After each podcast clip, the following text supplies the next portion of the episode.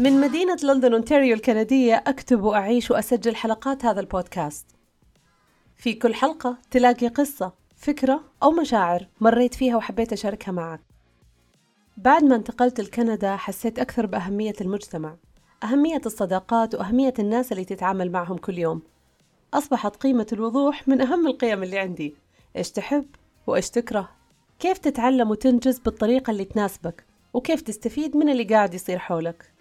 ومن خلال هالرحلة الطويلة في التدريب خدمة المجتمع وصناعة المحتوى راح أساعدك إذا كنت بصدد المرور بتجربة مشابهة من خلال البودكاست ومن خلال برنامجي التدريبي 4x4 من العالم العربي بكل الجمال والأصالة والتميز اللي فيه. إلى كندا هذا البلد البعيد البارد المليء بالتنوع الثقافي والسلام. أنا سامية النهدي Welcome to my podcast.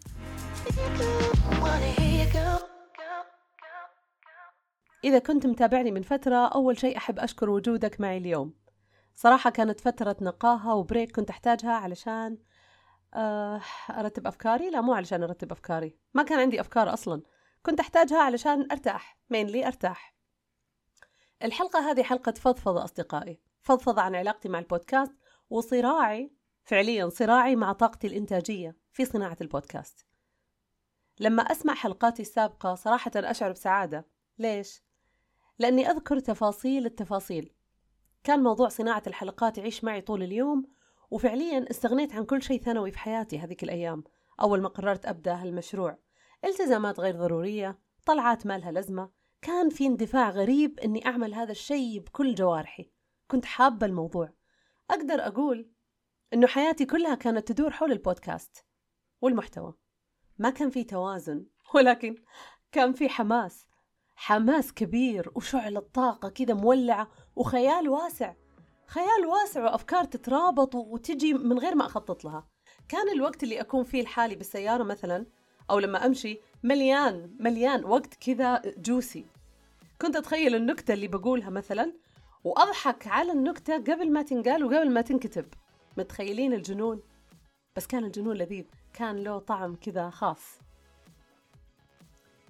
في حلقة التحفيز الذاتي تكلمت كيف أنه المحفز الوحيد والأهم للشخص هو العمل والإنجاز. حلو؟ حلو. The more you work the more you do. انطلاقتك واندفاعك يكون أكبر وأقوى. كل ما تنجز شيء بسيط تجيك طاقة فظيعة أنك تعمل الشيء اللي بعده. ما يجيك تعب ولا يجيك إرهاق. زي الشعور اللي يسمونه نشوة العداء. سمعتوا بهالمصطلح من قبل؟ نشوة العداء هي حالة قصيرة من الشعور بالبهجة الشديدة تصير غالبا بعد تمرين مكثف أو مجهود بدني طويل ومرهق زي اللي يصير مع الرياضيين. في كثير من الأحيان بعد ما الشخص يمر بفترة قلق وألم وإرهاق فجأة لما الشخص يحقق هدف أو يحقق انتصار يشعر بسعادة وطاقة كبيرة وانفجار. لو تذكرون اللاعبين الآن فترة المونديال خلاص المباراة تكون على وشك الانتهاء والناس مرهقين وتعبانين وأعصاب فجأة يجي هدف أو يجي شيء يفرح ويصير اللاعب يجري يروح يمتر الملعب رايح جاي ولا كأنه كان تعبان وفي الأرض قبل شوي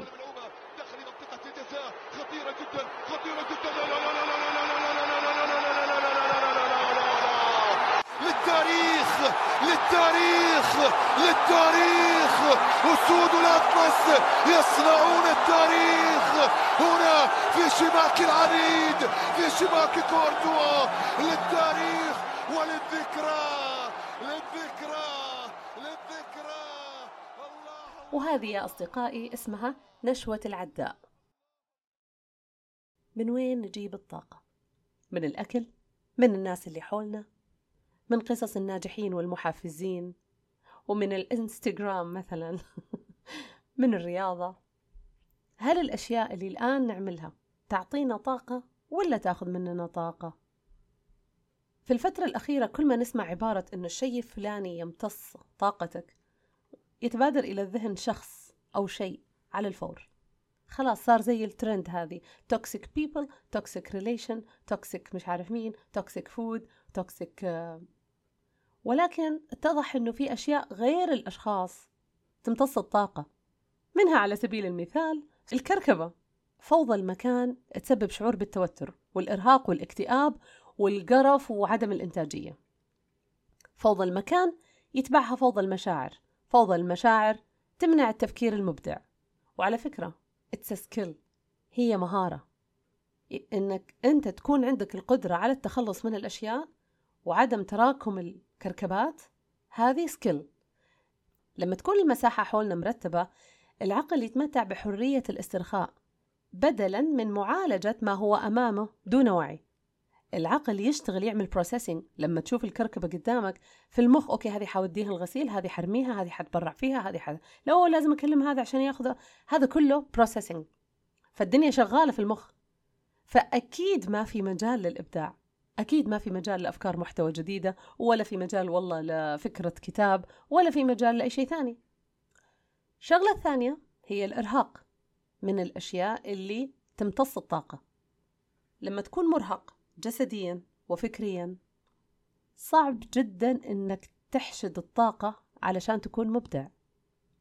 إذا كنت دائما شغلتك في الحياة to push yourself to the maximum تدفع نفسك إلى الحد الأقصى لازم يكون في مجال للاسترخاء علشان تقدر تفكر بالشيء الجديد. أعتقد هذا اللي حصل معي لما انتقلت لعملي الحالي. المهام اللي فيه مختلفة تماما وتحتاج تركيز أكثر و تايم سنسيتيف ويعتمد أكثر على بناء علاقات مع منظمات أخرى وتقديم برامج تدريبية لفئات مختلفة. بالتالي أقدر أقول أنه الإبداع والتركيز توجه للناحية هذه. هل الإبداع ما ينفع يتوجه لأكثر من مجال في نفس الوقت؟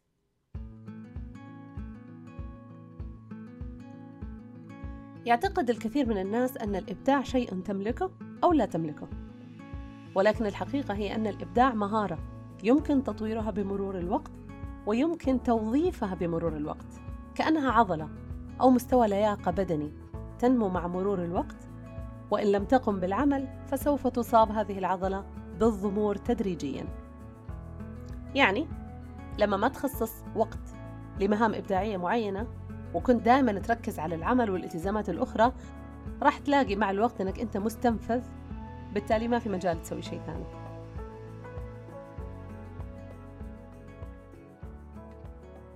والموضوع هذا تدريجيا ممكن يتسلل ويهز ثقة الشخص بنفسه. هل أنا فعلا مبدع وأقدر أسوي شيء؟ ولا أنا كل اللي سويته كان كلام فاضي؟ هذه كمان question mark كبيرة يعني. أفضل الطرق للحفاظ على الثقة بالنفس؟ تعريضها لتجارب مستمرة؟ واستشعار القدرة على خوض التجربة والنجاح فيها؟ طالما أنت ما تجرب فبالتالي ما راح تعرف إذا أنت كويس أو لا. أحيانا الموضوع يتطلب أنك تلاقي أفكار سيئة أو تعمل أشياء غلط. وياما عملنا أشياء غلط. بعد ما تعمل الأشياء الغلط تدريجيا تجي الأفكار الحلوة ويقل الخوف من الفشل. زي ما قال العالم الأمريكي إدوين لاند جانب مهم من الإبداع هو عدم الخوف من الفشل. An essential aspect of creativity is not being afraid to fail. شغلة أخيرة من الأمور اللي تستنفذ الطاقة هي الضغط العصبي. الضغط العصبي يعني أنك تحمل نفسك ما لا تطيق. تعمل 7000 جدول في نفس اليوم. ما تروح تشتري الهدية إلا قبل موعد الحفلة بنص ساعة. تضطر أنك تروح المحل وتطلب منهم خدمة قبل ما يقفلون بربع ساعة. دائما الشعور هذا يضيف توتر. طبعا أحيانا إحنا نسوي هالشغلات تحت مسمى الإنتاجية البرودكتيفيتي أنا والله وحده أخلص 70 شغلة في نفس اليوم. ومين قال لك تخلصين 70 شغلة في نفس اليوم. وكلها غلط أصلا وبدون تركيز وتشتت. Speaking about التركيز هل شفت الغوريلا؟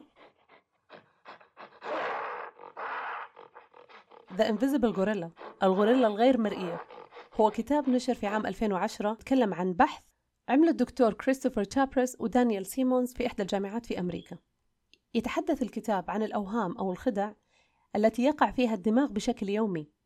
وبعض الخدع هذه قد تكون خطيرة لأنها تدفعك كشخص أنك تتخذ قرارات خاطئة وأنت تعتقد تماما بصحتها. ويكشف هذا البحث أن الأشخاص اللي ركزوا على شيء واحد يمكنهم بسهولة التغاضي عن الأشياء الأخرى بدون أن يعرفوا ذلك.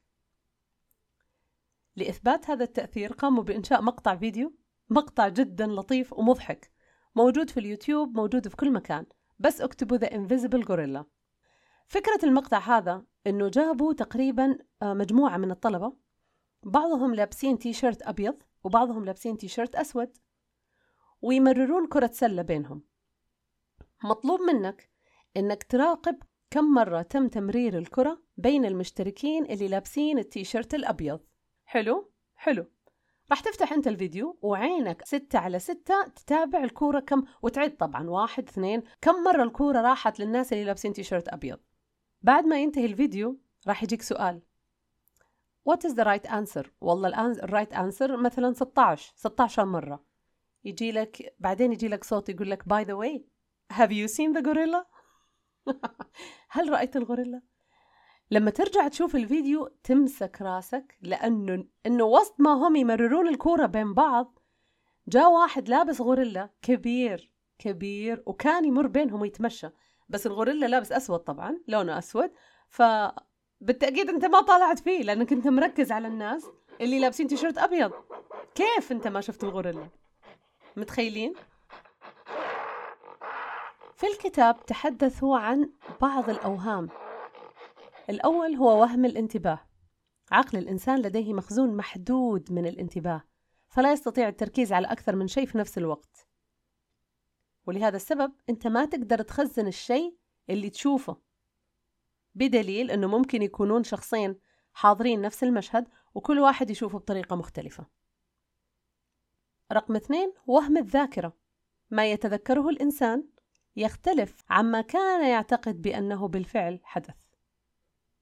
والشيء اللي تخزنه الذاكرة غير مطابق للواقع لكن هو عبارة عن إعادة تجميع للحدث مضافا إليها توقعات الإنسان وخبرته ومشاعره تجاه الحدث. يعني أي شيء أنت متذكره عن طفولتك أو عن تجاربك أو موقف معين صار ترى مو هذا هو اللي صار.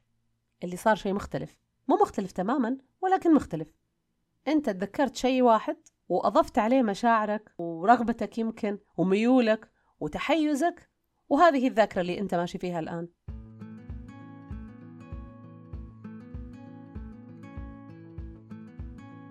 رقم ثلاثة وهم الثقة. هذا الوهم عنده علاقة طردية مع الجهل بحسب ما كتبوا في الكتاب. كل ما زاد جهل الإنسان كل ما زادت ثقته بنفسه. وكل ما ابتعد عن اتخاذ الخطوات الخاصة بتطوير الذات. أنا أعرف أنا ما يحتاج. ليش أطور نفسي؟ I'm good enough. رقم أربعة وهم المعرفة. هذا الوهم يقع فيه بحسب ما كتبوا حتى العلماء والخبراء.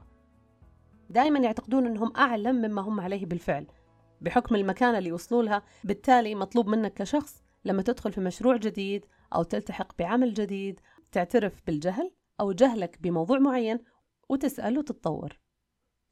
رقم خمسة وهم السبب. دائما الدماغ لما يواجه حقيقتين لازم يلاقي بينهم connection uh, يعني. لازم يسوي بينهم علاقة. وبعدين يسوي أسباب لهذه العلاقة. قد تكون أحيانا صدفة وما لها ارتباط حقيقي ولكن التفكير الشخص بشكل عام عنده ال tendency عنده الميول لإيجاد هذه العلاقة. آخر واحدة وهم القدرة أو الإمكانية. الإنسان عنده مقدرة عظيمة لتعلم مهارات جديدة ولكن دائما في اعتقاد يسود أنه في طرق أسهل للتعلم وأنك أنت كشخص دائما عندك القدرة أنك تختصر. بدل ما تشتغل وتتعب وتبني موقعك لا في طريقة تسويها في ثلاث أيام. بدل ما تسوي رجيم وتسوي رياضة عشان تنحف لا في وصفة شوربة آه، تنحفك 200 كيلو في الساعة.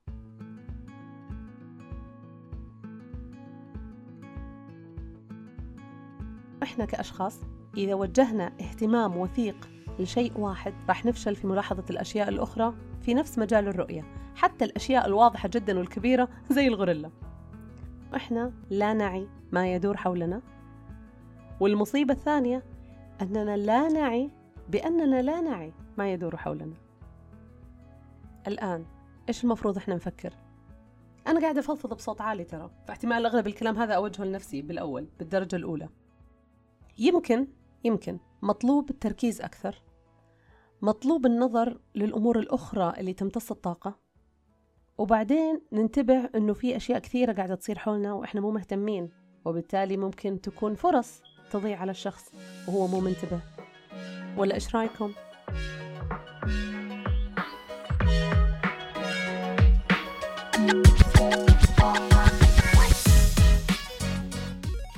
هذا كان العصف الذهني اللي عندي بعد هذه الغيبة.